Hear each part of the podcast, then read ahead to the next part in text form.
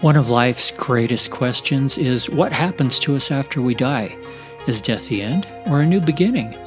Welcome to the Round Trip Death Podcast. In this show, we listen to firsthand accounts of people who have gone beyond the veil and return to talk about it.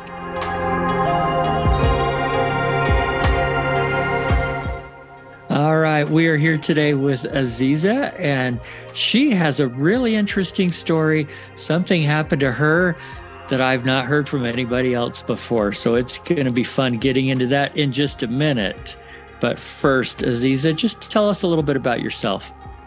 Well, uh, I was born in 1989. Um, I am a mother of two children. Um, I was born and raised in uh, well, was I was raised in Minnesota. I was born in California. Then a very social butterfly, hanging out with uh, all my friends, snowboarding, and anything with friends. Let's see. And I have been on the board of nursing since 2008. So you work in a hospital? I, that was actually one of my first jobs. But the 12 hour shift was just a little too much for me, being more like the main parent at home, too. So so, what kind of work do you do now? I actually work overnights, so he can work days. All right. Well, let's go back. Your experience happened to you when you were about 20 years old, which was, I don't know, 13 years ago or something. Not to date you or put an age on you, but tell us, tell us what happened. I know you love to snowboard. So, what happened on that particular day? Yeah. Uh, I was a big snowboarder. I would do the rails, half pipes. Uh, I really wanted, how do I put this? I had a major crush on this man at work, and I was going to show off and take him snowboarding. That was uh, my plan. And he had never been. So he started off skiing. And I got him to, you know, go out with me that night. And my mother, she said, don't, don't go out. I have a bad feeling. Just stay home. Don't go out tonight. And I'm like, she doesn't know what she's talking about. I am going to hang out with this man. and I'm going to show off. Exactly. And I'm going to, he's going to be mine. so, you know, we got there and I'm like, I am totally going to land this. I've done tricks. Uh, I have ADHD, so I think uh, the spur of the moment, you know, you can attribute to that. Not very good idea. Uh, and it didn't, you know, I was on the ski lift. I'm like, you know what? I'm going to jump from the ski lift and I am going to totally land this. It didn't look that far at the time. And I did. I, you know, I jumped off and I thought I was going to land it and everything was so slow me, so slow motion. Um, and next thing you know, I'm laying on the ground and I can't move. I couldn't move anything. And I'm like, just get up. Just put pull yourself together and get up. Why can't you move? And so I'm trying to move, you know, my wrists. I'm trying to get myself up. And I'm thinking, this is not good. I can't move. Something's wrong. Let me make sure I understand here, if you don't mind. So, this is not at the top of the lift where you get off. No. You just had a spur of a moment thought, I'm just going to jump off the lift. Okay. How high, how high were you? It was four stories. Yeah. okay. So, you're about 40 feet high. You just jump and you just jump and didn't have the greatest landing. Right. Um, gosh, yeah, not the smartest thing. And, um, you know, there's people above me on the ski lift going over me, yelling, Do you need help? Do you need help? And I'm like trying to scream, Yes, I need help. I need help. Um, and I blacked out. And next thing I know, the emergency crew or the paramedics on the snowmobiles are saying it's going to be okay. We're just going to move you onto the back of the snowmobiles and we're going to get you to ambulance. We're going to get you to the hospital. It'll be okay. And I'm like, I just need to get up. That's just, just help me up. and once they grabbed my wrist to cross over my body so they could transfer me to the back of the snowmobile, I screamed in agonizing pain and I knew something was terribly wrong. Um, and I heard one of them say, her wrist is broken. And I don't know if they if they didn't think I'd hear it, but I heard it. And um, they grabbed my other wrist to cross over my body, and I scream again in agonizing pain. That wrist is broken. And I'm thinking, what have I done? um, anytime they moved me, I was screaming in pain. They get me on the back of the snowmobile, and I'm screaming in pain every single little bump. it was just. Uh, now, were you in one of those toboggans that they drag behind the snowmobile? Yes. Okay. Yeah. I've actually done that ride. I know what that feels like. I wasn't hurt as bad as you, but I had a broken leg and they put you in and then they put blankets over the top of you and kind of a plastic thing to keep you dry. You can't see out. Was that your experience? No. Um I do remember they had a, uh, about four buckles and they buckled me into a type of toboggan. But um I don't remember any blankets or uh, plastic. Okay but it was the bumpiest, most painful ride of my life. You feel every little teeny bump. I will never forget that ride. I was 12 years old and and broke my leg and it was so painful. Uh, very top of Alta Ski Resort and it's a long ride down from there. So, okay, what happens next? It, uh, you've, I mean, you've woken up. It probably took them a while to get to you. Any idea how long? I don't. I blacked out. Um, I remember screaming in pain. And I closed my eyes and I would try to just breathe, just breathe and stay calm with regulating my breathing so I wouldn't have a panic attack. Uh, but I would black out again. Um, next thing you know, I was being transferred into the ambulance and I screamed and I came to and I I kept apologizing to them. I said I because I was a CNA at this point. Um, I know what it's like to take care of a difficult patient, and I didn't ever want to be one of one. And I just kept saying, "I'm so sorry. I'm so sorry. It's so painful. I'm so sorry." I keep screaming, and they were just like, "No, it's fine. You're you're doing fine. Don't worry about it." So uh, I blacked out. I blacked out again, um, and I had come to in the hospital as they were transferring me into the uh, scan. The X, they were transferring me into the CT scan and the X-ray uh, machines I would wake up again and scream in pain.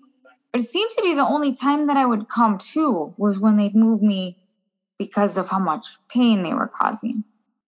And as as I got out of the imaging, they would transfer me off of the, you know, the metal bed. And I would apologize again for screaming and screaming and so much pain. And they said, Oh, no, no, honey, you you have every reason to be screaming. And that kind of scared me because you know, I'm like, okay, they know what what's wrong. You mentioned the pain in your wrists. Where else did you have pain? So I had pain everywhere. Everywhere except for my head. I broke uh I mean, I everything was broken. They don't like when I I came to again with the doctor telling me and my family uh that I had broken both of my wrists, four ribs, which had collapsed a lung. So that whole time, I had been operating on one lung, the screening, the breathing. Um, I completely crushed my vertebrae between my L and T.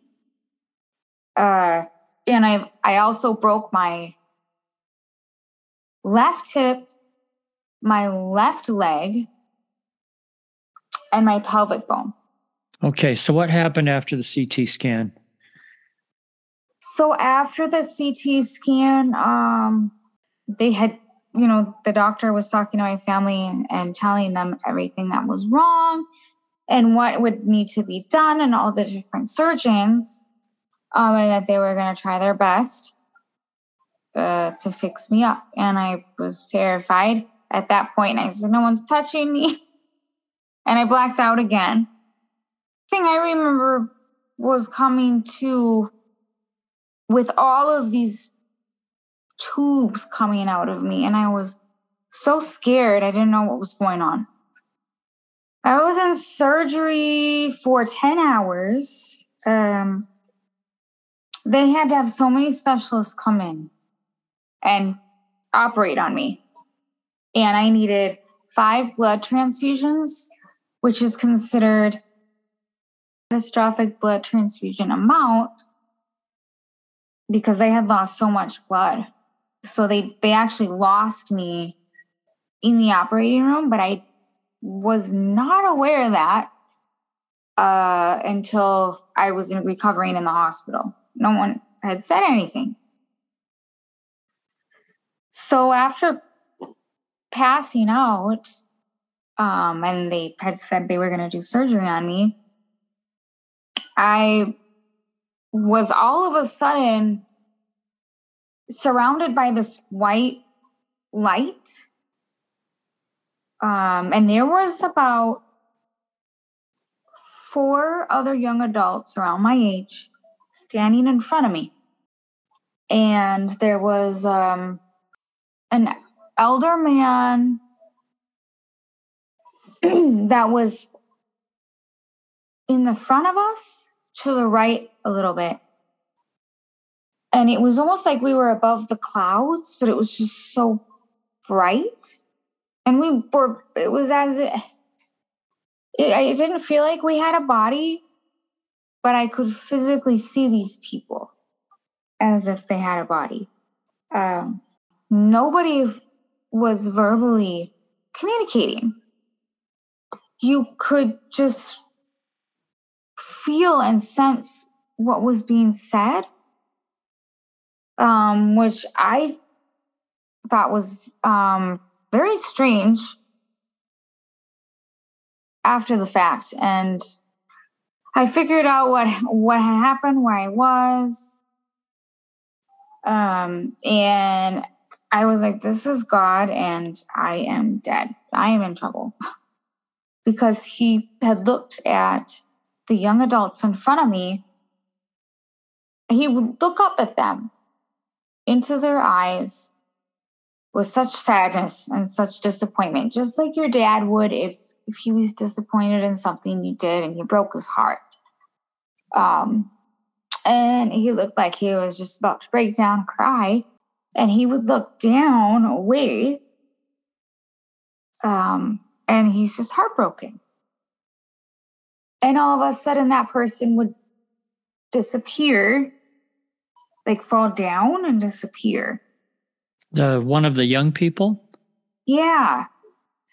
And then the next the next young adult in line, the same thing. He looked up at them into their eyes with such sadness and such disappointment, and he had such such a broken heart. And then he would look down away from them. Like he couldn't stand to see himself being separated from his child. And this young adult would fall down and disappear.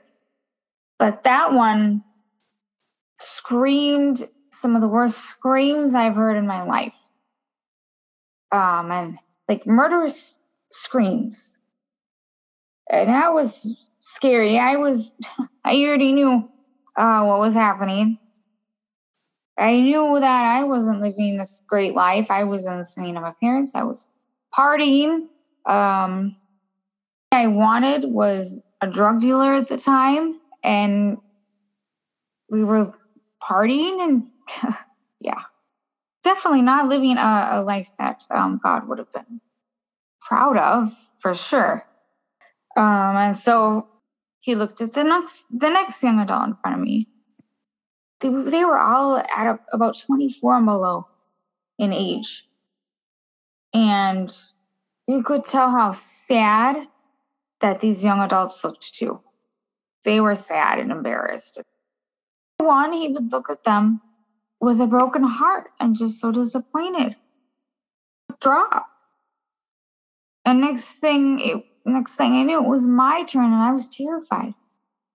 When he looked into my eyes, sadness, I could feel how sad he was, how disappointed he was. But yet he was telling me that he loved me at the same time. There were, it was interesting because there were no words exchanged. You could feel what was being said. It broke his heart. He felt so bad. I said I was sorry, but no words were coming out. But yet I said I was sorry. And he looked down, which is when I should have fallen, but I woke up with tubes in my mouth. I had this huge machine, huge machine, scary looking thing, pumping blood into me, which I later found out were more transfusions because I had lost so much blood. Um, and I was on a breathing tube and I flipped out. I was terrified. I didn't know what had happened. I had, you know, to me, I didn't, I didn't know what was going on. And so I guess I had woken up and flipped out and tried to rip them out. And they had to put me under to try to keep me safe and continue with the blood transfusions. So let me ask you a couple questions at this point. Did you get a feeling uh, or or sense? Have you thought about where do you think you were at that point? You know, when you were seeing the man and the other young adults. I I don't know. I'm gonna assume I was in the operating room because that's where they said everything went downhill and they had lost me. And then I was, you know, in like a forced coma and woke up when I wasn't supposed to. Uh, so was this just a dream or was your spirit out of your body somewhere? If it was out of my body somewhere, because the thing is, is I had, I thought it was a dream. I did. I thought it was a dream, and um, I had told my dad once they they had me in a body cast, and you know they were done with the blood transfusions, and I was off the breathing machine, and they had let me wake up out of the medical coma. I had told my dad, I said, "You would not believe this dream. It was so scary." My dad was like, "But they did lose you." I'm like, "What?" And I told him I woke up freaking out with all this blood being pumped into me. And he said, Yeah, you did. You woke up and you were, they were scared because you were trying to pull out all the tubes. Um, and that's when it came to me like, wow, okay, this is another chance because um, another little eight year old boy, he, he had fallen at the same ski resort I did and he never walked again. He was completely paralyzed, has completely changed. I don't know where we would be. Tell us about the changes. What have you done differently? I'm praying all the time. I'm always trying to grow with God. Completely moved across country. Uh, I went back to school for my RN. That accident was in 2009 uh, this man is the same one I was trying to get on the ski lift. um, So you married the guy you were showing off to? yeah, You really impressed him. I did, didn't I? You made an impact anyway. I couldn't believe this. He, I, he must have really liked me too because he would feed me, bathe me, shave me. Um, yeah. Once I got home after being in the hospital for a couple months, I was like, I think I picked the right one. My children, they go to a Christian school now. I think, I mean, honestly, if that would have never happened, I would have been like, yeah, send them to public school. But I want them to know that you get a second chance in life, but but it's so important to have a relationship with with with God. You know, keep your faith strong. Because I got a second chance. What would you say to other people that maybe are at some kind of a turning point in their life and need a second chance? What advice do you have for them? Um, that there are warning signs. Like when my mother said she had a bad feeling not to go. And sometimes you get second chances, but sometimes you don't. So look for the signs and listen to your gut. What else did you learn from this near death experience? I would be a different person. I would not be patient. I would not be kind. My children would not be patient, kind, good little ch- children either. You know, everything would be so different. What else can you remember as far as details from this near death experience? You talked about the old man. Tell me who you think he was and what did he look like? I believe he was God. I have a painting. Another man had a, similar version, uh, vision. He had a vision, and um, this is exactly what he looked like to me, except he was wearing a white robe. Everything was just so bright white. So we will take the picture that you're going to show me and try to get a digital version that we can that we can post with this podcast.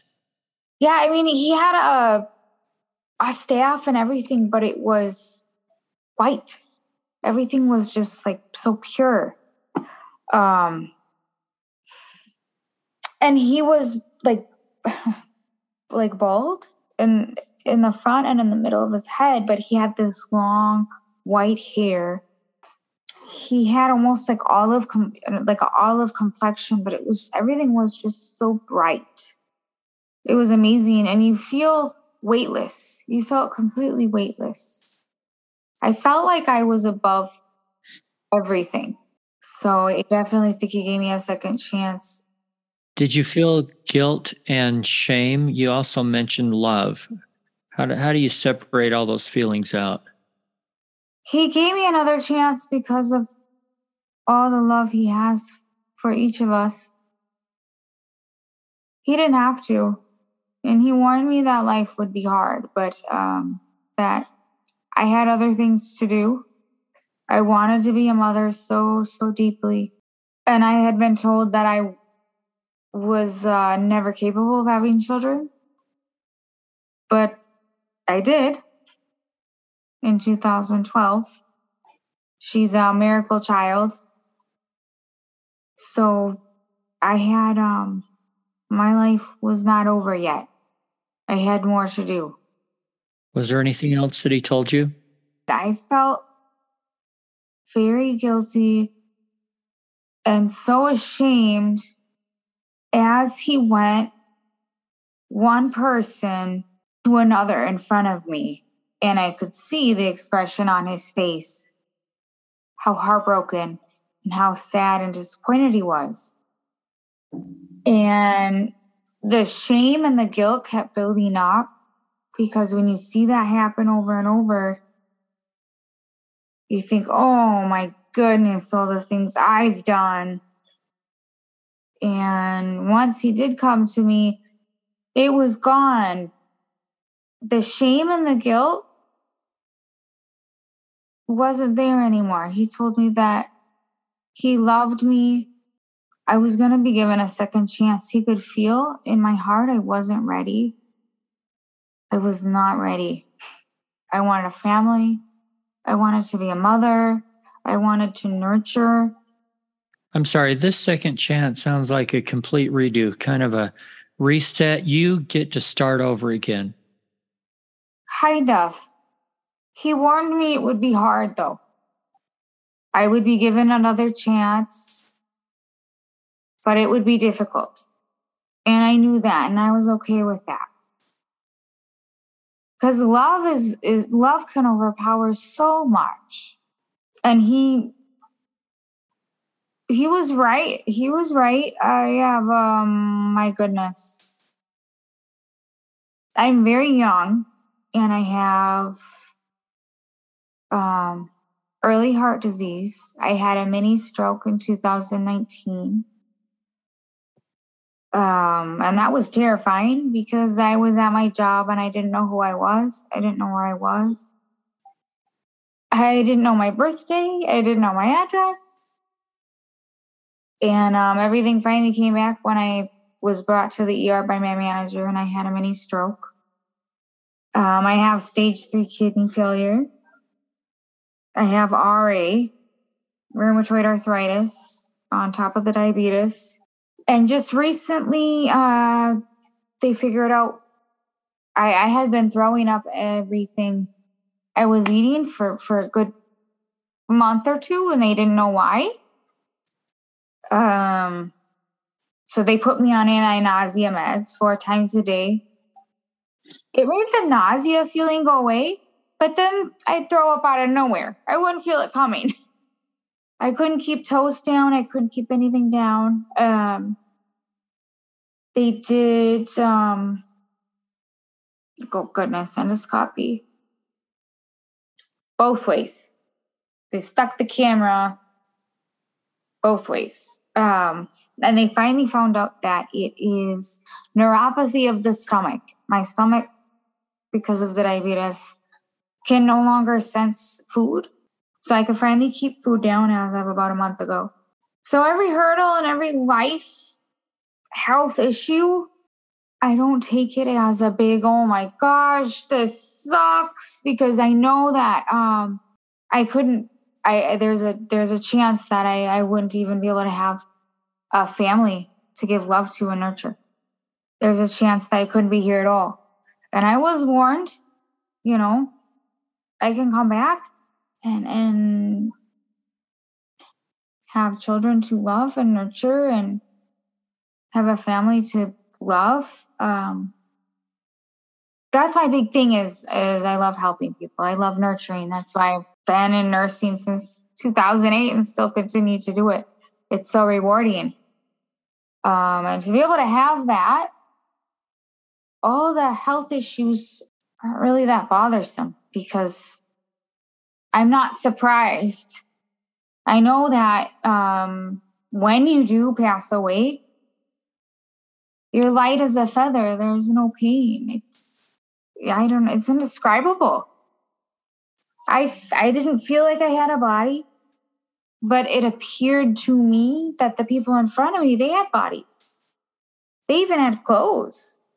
So maybe we don't feel our bodies. Maybe we don't uh, feel pain.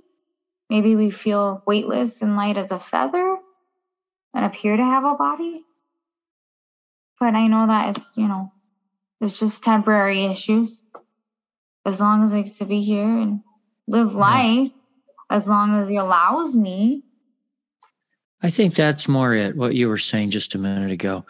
I think that um, even if we don't have a body when we're there, we're still going to pretty much look like ourselves. People recognize yeah. people recognize each other when they go to the other side. Usually they say they look younger and you know if they died older or something they look a lot younger and look really good but they mm. look like them so yeah that would so that would make sense so you've had all kinds of trials yep yet it sounds like you have a lot to be grateful for i do um i do because they told me that there was a chance that i wouldn't walk again And in my head, I was like, oh no, no, no, I'm I'm gonna walk again. yeah, you decided that one. And I imagine with all your health challenges, sometimes you probably think, I don't know how long I'm going to live, if it's as long as everybody else. But do you have any fear of death? Not anymore.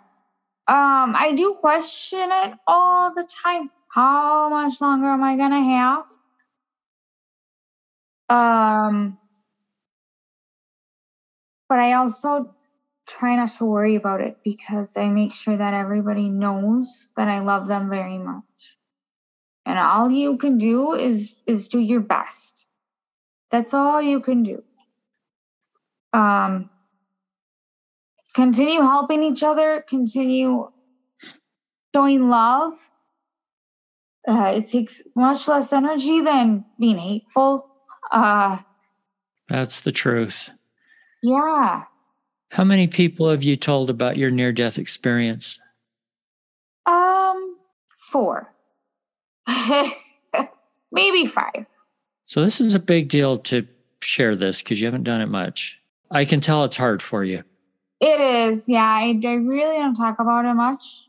People, you know, they see like like I have my insulin pump and I have I've got kind of wires all over me, um, and a ton of medicine. People are like, "Oh my goodness, you're so sick," and I'm like, "Yeah, that's just our body." Like, kids, it could be so much worse. Okay. What one last message do you have for people that are listening? And maybe, how about let's word it like this? If you were talking to your children in five or 10 years from now, and you needed to kind of give them a, hey, this is what life and eternity is about, what can you summarize and tell us? I believe life and eternity is about love and forgiveness. All you can do is try your best. We are human and we are all trying. Um, God loves each one, each one of us, like a child. And it breaks his heart when we disappoint him. But he's like a loving father. He he wants us to grow and he wants to give us another chance. And um, my children, in five to 10 years, I'm going to tell them that they are what keep me going to continue to love them and, and let them know that I love them so much. I keep pushing every day for them. I came back for them. yeah just to be a mother and to be able to nurture. I've always wanted to be a mother and to nurture.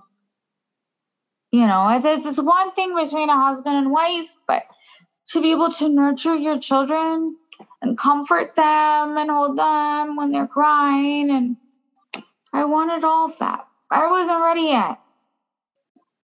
So he knew that. And not to be afraid. What were you afraid of? I was afraid death, not being ready. Was it painful? What's it like? Just everything. What's it like?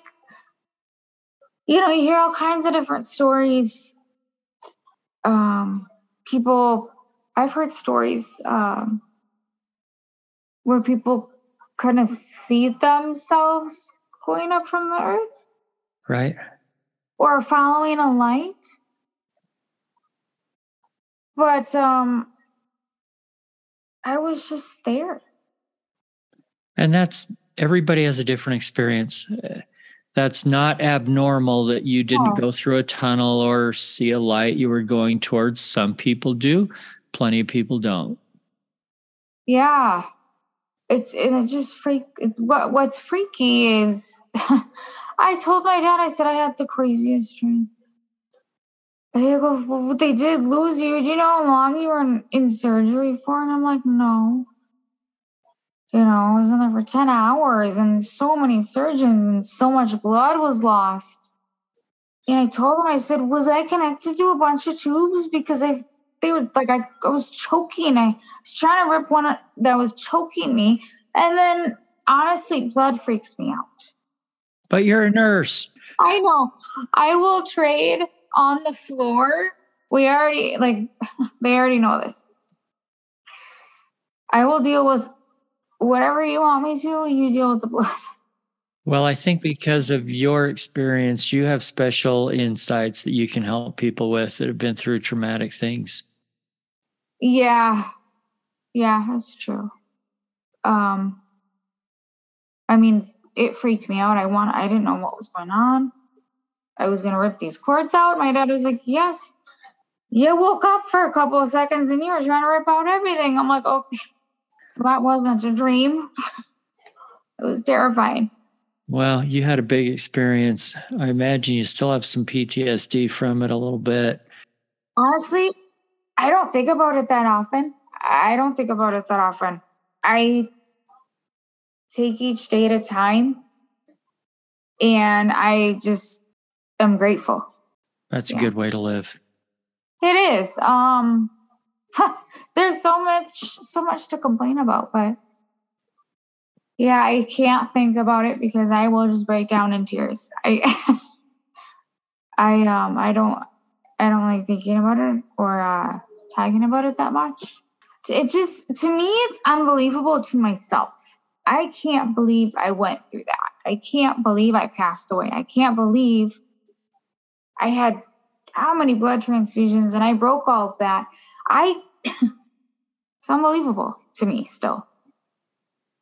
So all I can do is be grateful. That's awesome. Yeah. All right. Well, thank you so much for being on the show with us today. Thank you for having me.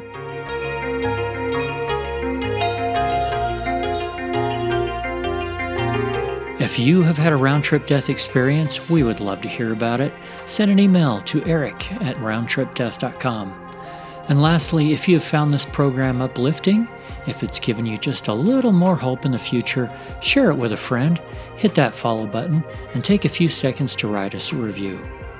Until next time, I wish you everything good that you're looking for in this life and the next.